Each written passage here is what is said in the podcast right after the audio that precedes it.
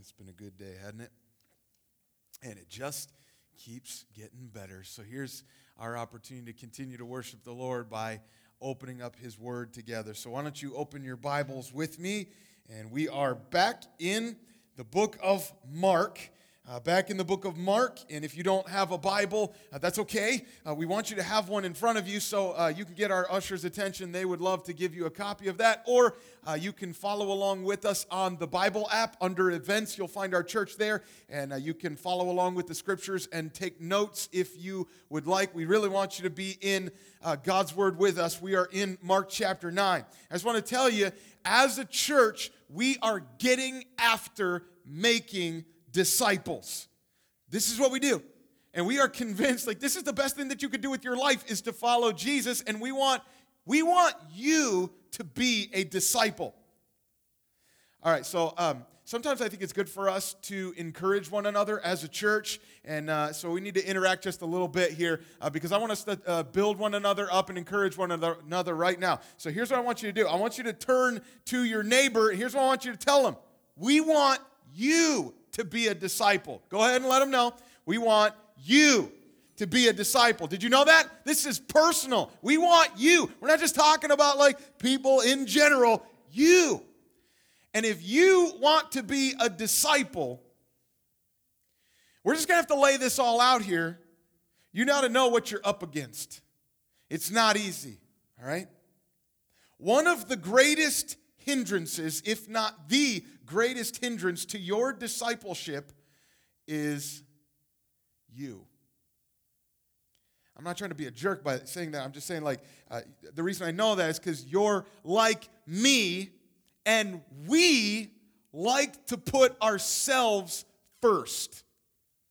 Anybody know what I'm talking about?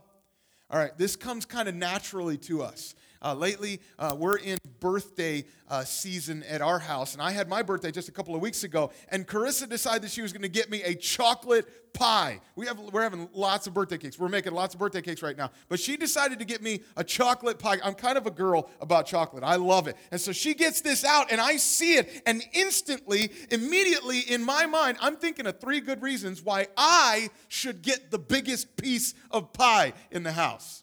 One, I'm the dad. That's the way it works. Amen. Amen. Um, two, it's my birthday.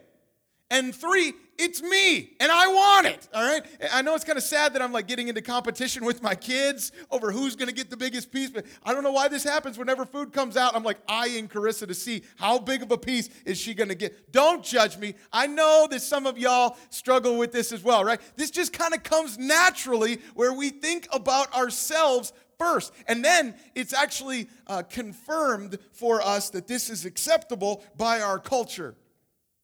I mean, how many times this week have, have you heard uh, maybe uh, kind of an implied message or an underlying message? You've basically heard you need to think about you first. Spend time the way you want to? What, what, what do you want to do this summer? What do you want to do this weekend? Go buy what you want to buy. What's, what's going to make you happy? Post pics uh, that, that are going to make you look really good. Highlight your best side. Uh, make, make pics that, that are going to show others that you're funnier than they are, that you're more well read than they are, that, that you're trendier, that you're sexier, that you have a better social life, that you have more money, that you're more tolerant, that you're more accepting. You need to be yourself. Do what you want to do, and don't let anybody tell you that that's wrong. You need to protect yourself, protect your interests. You come first. Do you hear this kind of stuff? We hear this stuff all the time, don't we? Well, don't, don't, don't blame the culture, though. They're just kind of picking up on and, and capitalizing what's already in our hearts. But I, I need to tell you something. If you want to be a disciple, you need to know who's first in your life. And you can't put yourself first and follow Jesus. Doesn't work. Let me show it to you. Mark chapter 9. Mark chapter 9. I'm going to start reading in verse 30. and You follow along. Verse 30. He says, They, that's uh, Jesus and the disciples, went on from there and passed through Galilee. And he did, want, did not want anyone to know. Why? For he was teaching his disciples, saying to them, The Son of Man is going to be delivered into the hands of men, and they will kill him. And when he is killed, after three days, he will rise. But they did not understand the saying and were afraid to ask him. And they came to Capernaum. And when he was in the house, he asked them, What were you discussing on the way? But they kept silent. For on the way, they had argued with one another about who was the greatest. And he sat down and he called the twelve and he said to them, If any, if anyone would be first, he must be last of all and servant of all. And then he took a child and put him in the midst of them, and taking him in his arms, he said to them, Whoever receives one such child in my name receives me, and whoever receives me receives not me, but him who sent me. And let, me, let, let me give you just a big idea of this passage. If you're taking notes, note this, okay? When you put yourself last, you can put Jesus first. It's only when you learn to do that that we can really put Jesus first in our life. Father, I pray that you would use your word even now. Uh, we, we love you and we want to be disciples. And God, we're just confessing right now that this is a struggle for us, that we often want to put ourselves first. And I pray that you would teach us that you are better than that. I pray that you would show us again that you are great and glorious. Remind us of what we do deserve, but what you give us instead. And I pray that we would love to hear your word and that we would become more like you. And it's in Jesus' name we pray. Amen. Well, let me give you uh, two habits here of disciples who put themselves last and put Jesus first. All right, here's, uh, here's two habits. Here's one. Um, you know this serve like Christ. You got to serve like Christ. He's, he's going to give us an example here uh, to follow. In verse 30, he says that he's passing through uh, Galilee and he did not want anyone to know. So he's not broadcasting his location here, probably because most of the crowds misunderstand who he is and what he's come to do. And he's really trying, he's focusing on teaching his disciples that they might understand that the Messiah must suffer. That's why he came. And so he gives us this. Uh, this is the second of three predictions that he makes that he's going to die and then be raised to new life. The problem is, verse 32 again, the disciples did not understand and they're afraid to ask him because it's still not what they're expecting of the Messiah. And so they still need more teaching. So, verse 33, they came to uh, Capernaum. Anybody want to see some Israel pics?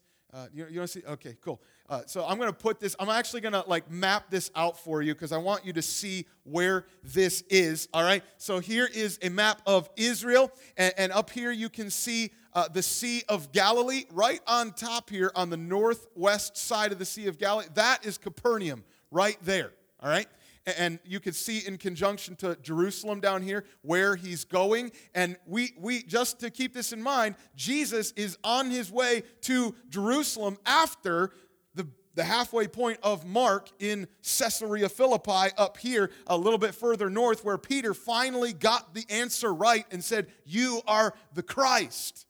But he comes here to Capernaum, and I've got a picture of the fishing village. This is what it looks like. You can see it's actually, these are the ruins uh, from Jesus' time. You can see the Sea of Galilee behind me there. It's beautiful, it's really peaceful. What's really cool is when you walk into this city now in modern day, there's a big sign as you're walking in that says Capharnaum or Capernaum, the village of Jesus. The, the town of Jesus. You say, wait, wait, wait, wait, I thought he was, I thought he was born in, in Bethlehem. He was, uh, you know, he grew up in Nazareth. So why is Capernaum claiming to be the town of, uh, of Jesus? Well, uh, the reason is because Jesus really picked this spot to set up his headquarters for his ministry in Galilee. There's a lot that's happening here. Uh, in fact, um, the text says that he came to Capernaum and when he was in the house. Now, we don't know for certain, but it's likely that it's this house right here. You can see there's kind of a structure over top of, uh, of this, but this right here, this is the house that belonged to Peter's mother in law. This is where Jesus walked into and healed Peter's mother in law. That's where they lowered the paralytic down so that he could heal him. And it's likely that this is where he's at with his disciples right here.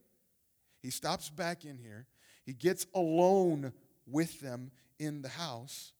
And whenever Jesus is alone with his disciples in the book of Mark, that's often the setting where he's going to give them some further private instruction and stuff that we need to hear too. But this is the last time that he's going to be here on his way to Jerusalem and to the cross. And so he says to them, What were you discussing on the way? But they kept silent. They don't want to talk about it with Jesus. Because last week we saw when, when Jesus came down off the Mount of Transfiguration, he saw his disciples arguing. That time they were arguing with the scribes, with the religious leaders, but now it says the reason they, they shut up and they don't want to say anything is because they had been arguing with one another. They're fighting with each other. And what are they fighting about? Who was the greatest? And, I don't you can kind of imagine how this conversation would have gone, right? Like, bro, he picked me first. I was the first disciple. Dude, I don't care. I cast out the most demons. Or, or, or, or like, dude, I'm so much cooler than you. He lets me drive the boat. Or I got the best looking beard. I don't know what it was, but this is super tone deaf right here. Because Jesus just got done telling them that he's going to die. And all they care about is who's first, who's number one. And they're fighting about it. And before we jump all over the disciples, which is super easy to do, I get it. Like we start judging them. Like these disciples are so stupid. Why don't they get it? Listen, listen. It's the same heart in you and me, too. This is what happens when I put myself first. I want to be first. We call it selfishness or, or, or being self centered, where everything, all of my decisions, all of my desires, I think everything should revolve around me at the center. Why? Because I'm full of pride. When I think about myself first, or I put myself first, it's because I think I deserve to be first. Is that true? Is that what the gospel tells us? All right, let's take a test. Can we take a, you, you, you, can we take a test this morning? Here, here's what I want you to do. You know, I don't want you to answer this out loud. I want you to raise your hand. Um, I'm taking this from, from Daniel Akin's commentary and kind of adapting a bit for our context. But the only way that this is going to work, I'm going to ask you some questions. The only way this is actually going to work is if you're honest with yourself, okay? Let's see if you might have this heart full of pride. Do I get upset if I'm not praised for my work? People don't look up to me and tell me how great I'm doing. Or do I pick assignments or even ministries for the recognition that I think I'll get out of them? Does the uh, prestige of my job or the honorary titles that I hold pump me up? Do I like hearing that? Do I like hearing people say what I do and, and, and the titles that I hold? Do I only pursue things that I think I'll be good at and avoid doing anything where I might get embarrassed? Is it important to me that people notice me, that people like me? And does it bother me when I think that somebody doesn't? Am I a name dropper? Or do I tend to top other people's stories with one of my own? Do I think that I have something valuable to say about almost everything? Do, do, do, I impress myself? Do I like to hear myself talk? Okay, does this um, did this kind of strike a nerve at all? If you would have to say, I, I would have to answer yes to any one of those, or even come close to answering yes to any one of those, then it means that we have the same heart problem here. See, when Jesus asked his disciples this question, do you think he knew the answer? I think he knew the answer. In fact, one commentator said his the disciples' silence was their wordless confession. They're, they're ashamed of their pride. They're ashamed of the fact that they were fighting about it. I mean, this happens with my kids all the time, where I will ask them a question and I know the answer already. And they know that I know the answer already, but I want them to admit it out loud. I want them to acknowledge it. Because sometimes when I have to admit out loud what I've done, it makes the stupidity of my sin stand out, right? Like in the moment, it just felt so right for them to be fighting about this, to be arguing about this, and now uh, it's kind of embarrassing. It's like we're, we're, we're ashamed of this. But apparently, they never actually answered the question. Because verse 35, Jesus, um, he sat down and he called the 12. He's like, all right, guys, we, we, we need to talk about this. We, we, need to, we need to deal with this right now. And, and maybe if there's some pride in your heart, in your life, uh, you need to hear this. There's some important teaching going to happen right here. Ready? Uh, here's, here's what he says If anyone would be first, he must be. Stop, stop right there, stop right there, stop right there. How, how would our culture finish that statement? If anyone would be first, he must be driven. Man, you got to go get it. You, you, you, must be ambitious. You got to want it. You, you, you got to think. You got to dream. You got to make those goals. You got to go after it. If anyone would be first, he's got to be competitive. Man, you got to be ready to win. You got to be ready to be better than other people. He must be superior. You, you, you got to have it. No, no, no, that's not what Jesus says. He says, if anyone would be first, he must be what? Gotta be last. Last of all and servant of all. I think that's the last thing that they were expecting him to say. Like, this doesn't even make sense in our world. If, if you let other people go in front of you, then you're just going to get left behind. And nobody wants to be a servant. The word servant there in the Greek is the word diakonos. It's where we get our word deacon. It, really means someone who's a domestic servant or someone who would uh, wait on tables. Who pays attention to the waiter? I mean, let's be honest here. When you go to the restaurant and you've got a waiter, you kind of almost forget that they're a real person, right? They're just here to serve you. And you don't pay any attention to them until you need them. Nobody wants to be a servant. But Jesus is holding up a servant as the greatest.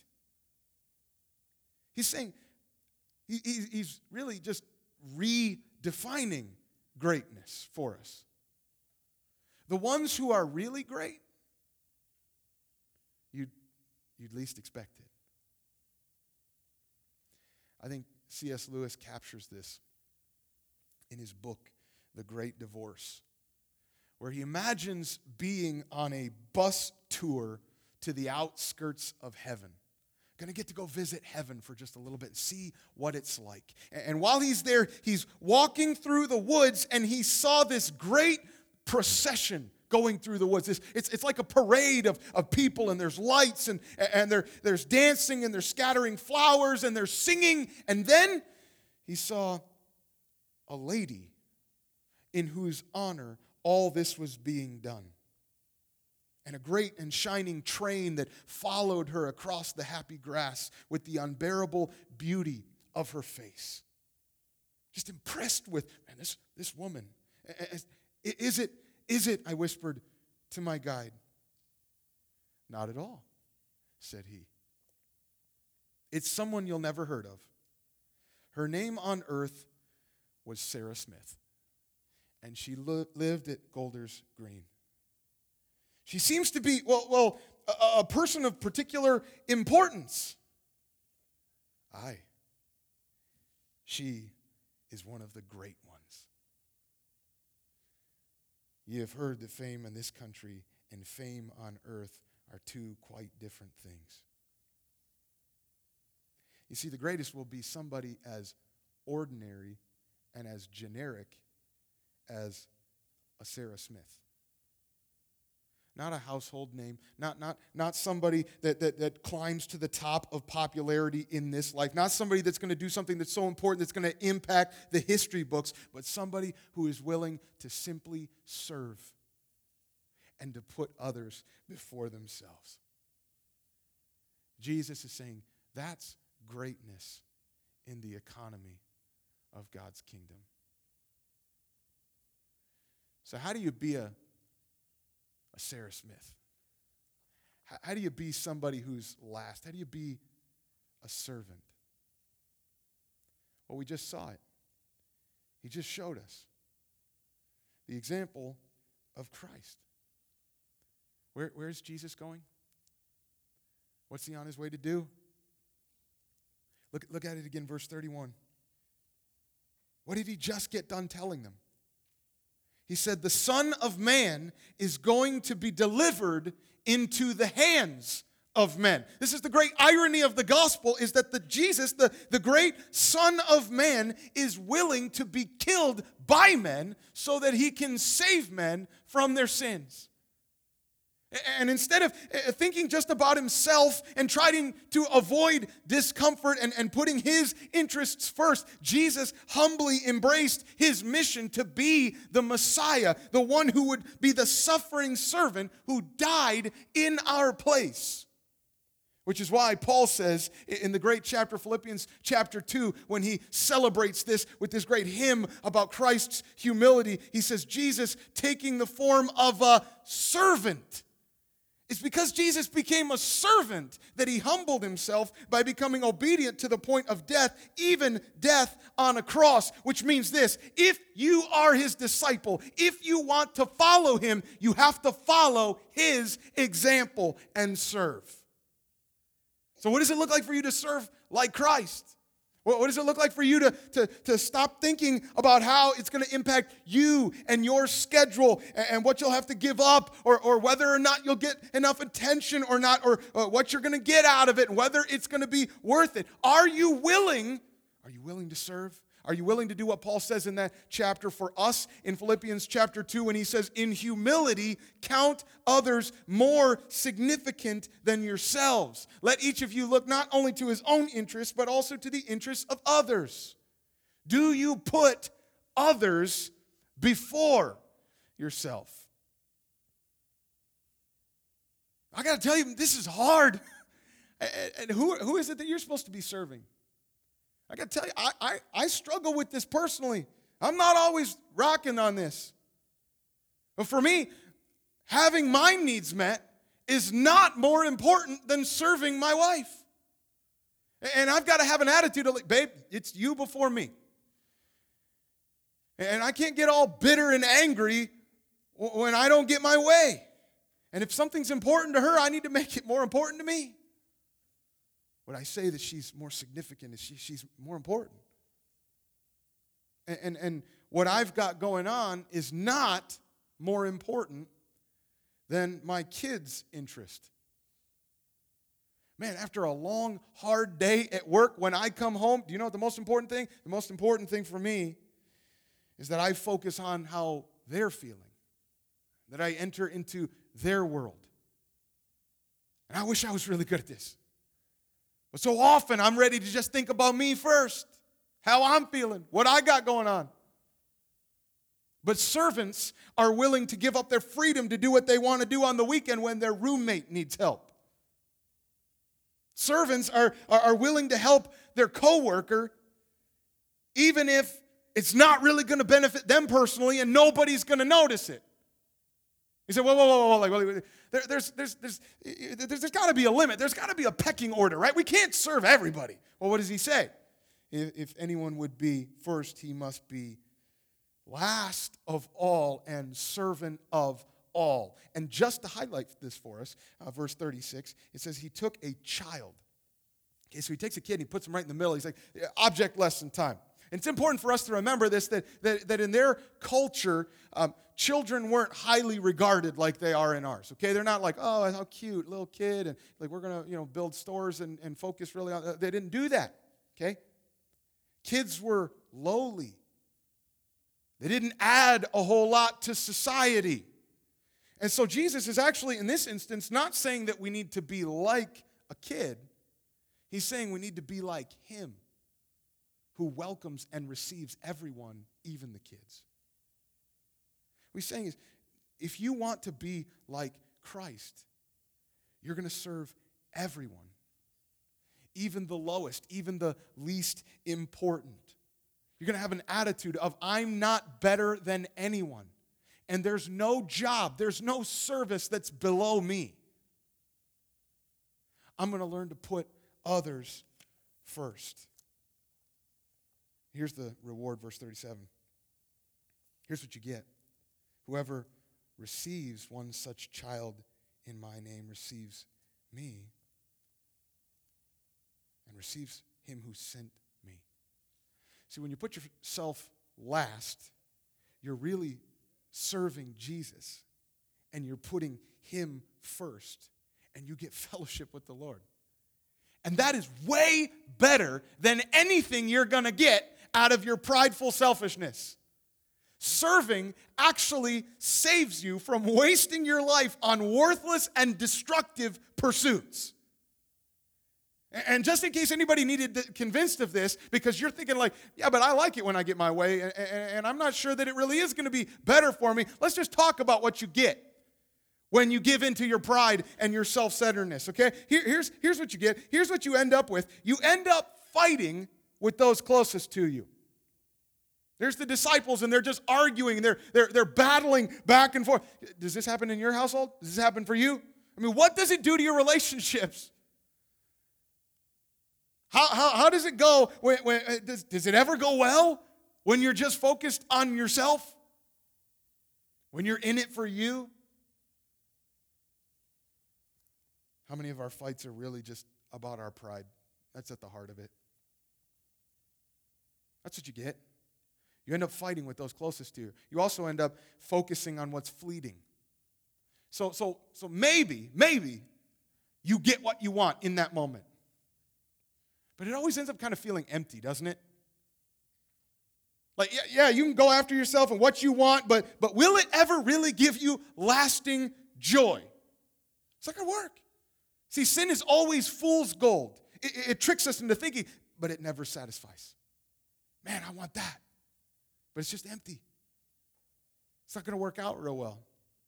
So you're going to end up fighting with the people that are closest to you. You're going to focus on what's fleeting, and then you're also going to be forgetting the mission.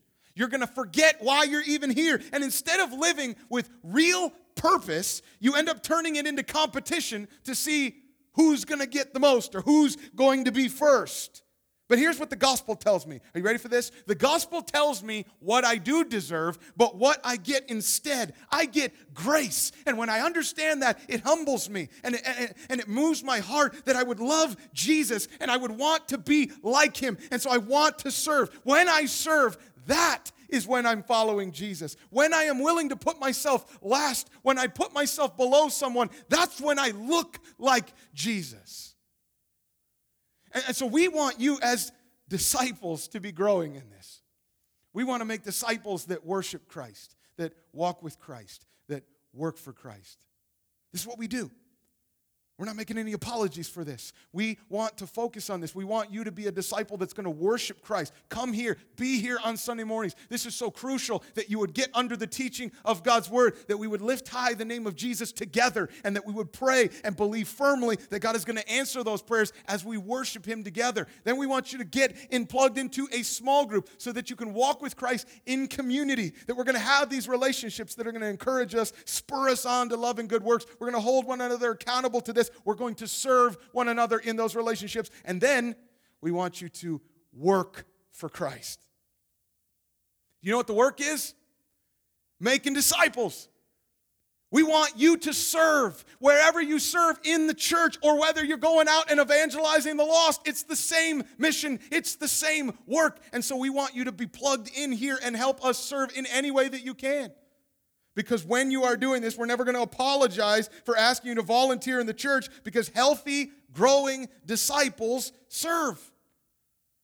When you stop serving, you just start sitting and soaking. And you know that when you sit and you soak, you end up souring and then you smell, right? That was free. You can have that. When you stop serving others, you just slide back to serving yourself. So we want you to grow in this. W- would you join us in an area of need that we have? I'm going to give you a couple of specific ones, okay? Here's, here's what you can do you can get your phone and you can go to next steps because everybody has a next step at Harvest. We're trying to help you grow. And in the next steps, there's a button there that says start serving. And we've got some great needs. You heard some of them this morning that we, we have a lot of things that are happening here to make this happen. We would love for you to serve on our worship team, our creative team, our production team. There's a lot that's going on here. Let me tell you a couple of things that we really need. We really need people to help us with our Harvest Kids ministry. Do you know why? Because our Harvest Kids ministry is growing. It's awesome. I love it. We just opened up a new classroom, but guess what that means? We need some more people to help. This, and I, am gonna okay. I'm gonna tell you something. Um, I'm, I'm letting the cat out of the bag a little bit early. This is a sneak uh, preview, and I'm so fired up about it. I just can't hold on to it anymore. This year, in just a few months, all right, uh, we are going to be starting Harvest Students. It's coming. All right, I love it. I love what God is doing in our church, but that means we need help. Okay, we need you to help serve in that area. We also need help on our setup team. We desperately need people that are going to come and help get all of this together. It takes a lot to be able to do this. And I know that you're sitting here, you're like, man, this just sounds like a, a, a shameless plug. And yes, we need your help. But listen, listen, you need this opportunity to grow. Because this helps you put yourself last and put Jesus first by serving. And I'm so thankful for a church that is so willing to do this. I'm looking at some people that I know are going to be so far ahead of me in the line at heaven because you're so faithful to serve Christ in this way. Thank you for that. Let me give you another discipline, another habit of disciples. Note this celebrate others' service for Christ.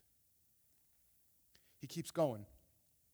Verse 38 John, the disciple, said to him, Teacher, we saw someone casting out demons in your name, and we tried to stop him. Why? Because he was not following us.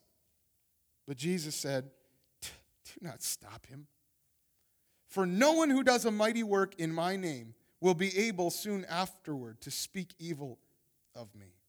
For the one who is not against us is for us. For truly, I say to you, whoever gives you a cup of water to drink, because you belong to Christ, will by no means lose his reward. So apparently, um, John uh, saw somebody that he didn't recognize wearing a Team Jesus jersey, and, and this guy's going around casting out demons. And, and, and John's like, This guy must be a, a poser. So we tried to stop him. Like, we, we, we can't have that. So wh- why did he try to stop him? What does the text say? Because he was not following us. Problem um, this guy's not breaking any company policy. There's no uh, copyright uh, infringement here. Uh, think, think, think, about this for just a minute.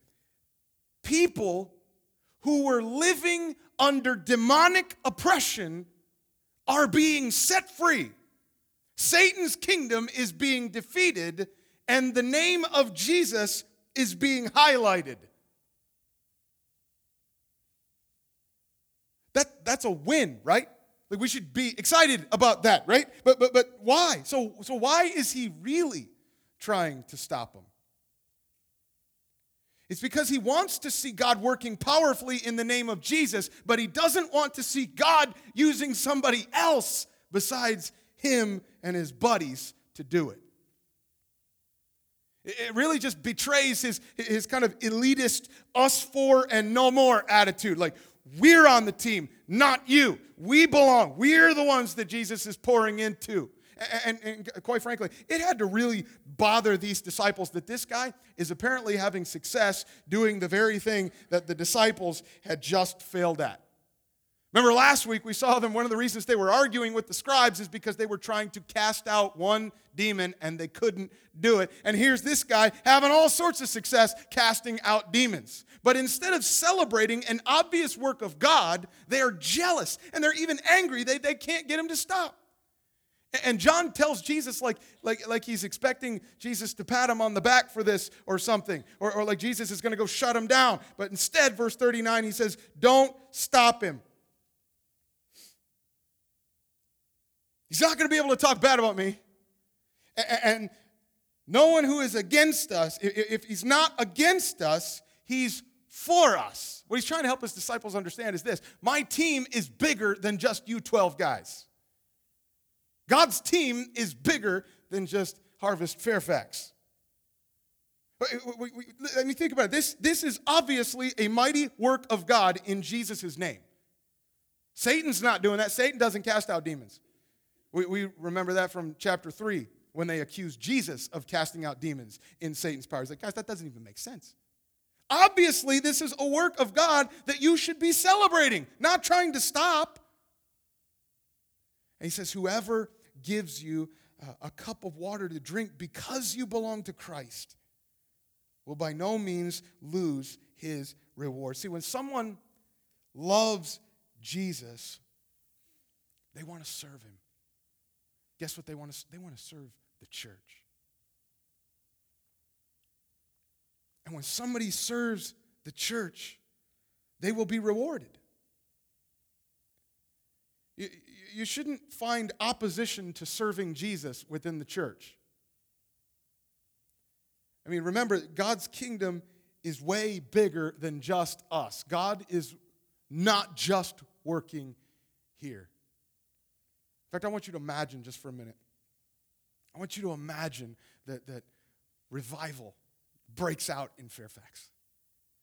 That, that, that, God starts working and moving, and the church is growing, and disciples are being made, and people are, are getting saved. They're coming to Christ, and they're being baptized, and they're being sent out on missions trips. And it's just awesome. You're seeing God do this really powerful work right here in Fairfax through another church, not Harvest.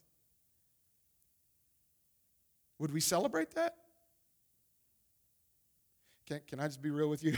there are some days where I think I'm, that'd be hard to swallow. I hate that I have to admit that.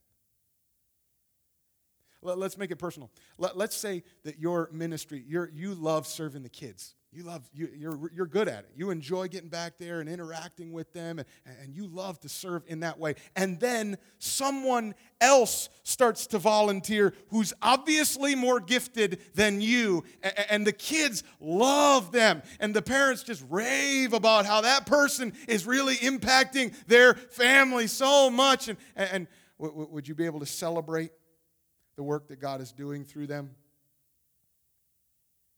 Or small group snacks. Some of y'all are awesome at this, right? And, and, and, this is your ministry, and you, you have hospitality running through your blood, and you just love to bless others. And then some other jerk joins your small group and comes in, and they're crushing it on, on snacks. And now all everybody can talk about is how they can't wait for that person to be on snacks next. Are, are you thankful for their service? See, see here's, here, here's the deal any twinge of of jealousy is really just pride.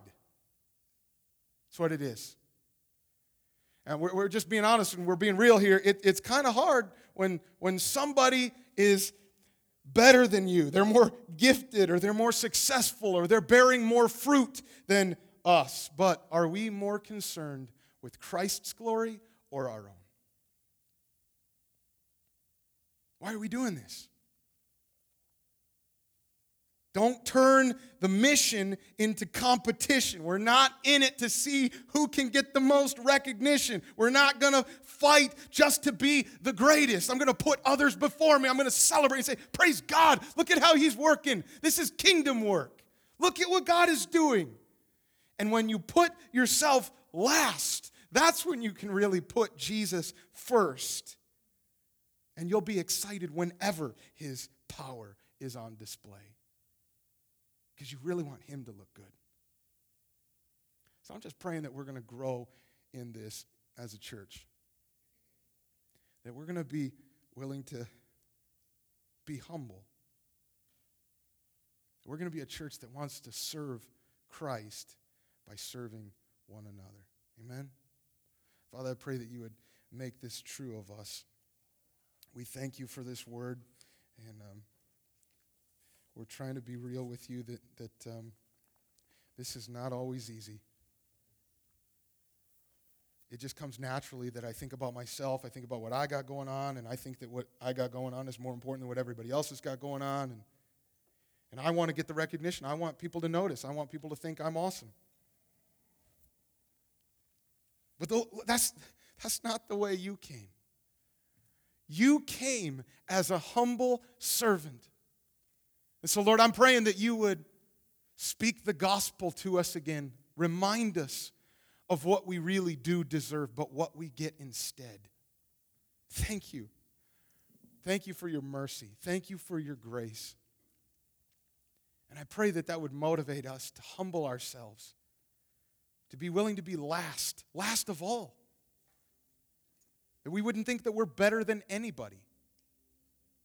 We wouldn't think that we are above any form of service or ministry. Lord, I'm praying that this is going to start tonight. It's going to start this afternoon.